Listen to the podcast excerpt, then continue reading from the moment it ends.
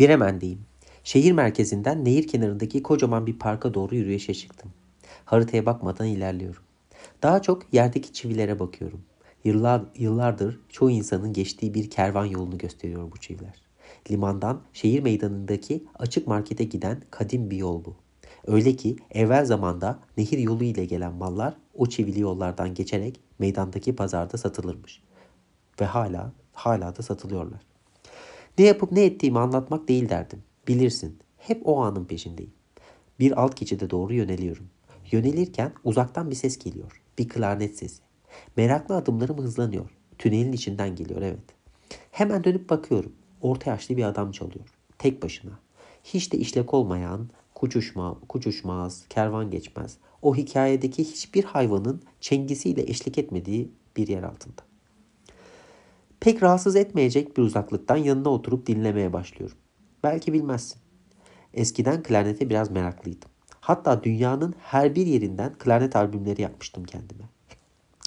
İşlerinde şenlendiren hüsnüleri, çağrılarına kulak verdiğimiz serkanları, gönlümü kandıralı çok olan Mustafa'larından tut, Yunan mitolojisinde klarnet tanrısı olarak geçen Stavros Pazarantesler, klarneti saksafon olarak çalan, ney olarak çalan, nasıl isterse öyle ve her yeriyle çalan Ivo Popozovlar, çalınca gırnatasını da, dinleyeni de ağlatan Vaistis Taliaslar vardı albümde.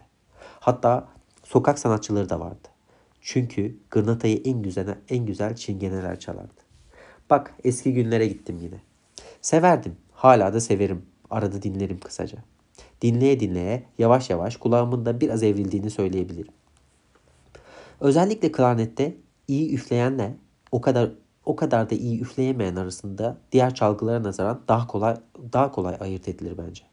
Yüksek oktavlara çıkmak öyle zordur ki bu mereti üflemede çoğu klarnetçi denemez bile. O riske girmez. Yavan, yüzeysel çalar. Ama yine de nota parça çıkar. Dinlenir yani. Derinlik bu değildir ama. Derin olan gırtlaktan çıkmaz çünkü klarnette.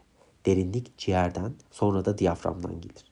O diyaframı kuvvetlendirmek için senelerce pratik, o ciğeri ateşlendirmek içinse çok yanmış olmak gerekir. Buna istinaden bu adamın tanıdığım, bildiğim çoğu ünlü kişiden daha iyi çaldığını söyleyebilirim. Dahası mı? Dahası var. Evet. İçi yanmayan kimse o kadar pratik yapıp diyafram falan uğraşmaz klarnette.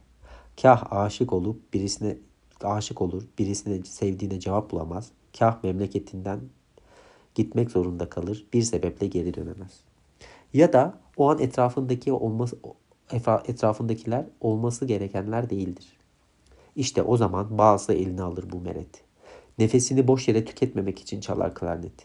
Ciğeri yanmıştır çünkü. Bakar umut yok, tepki yok, vuslat yok.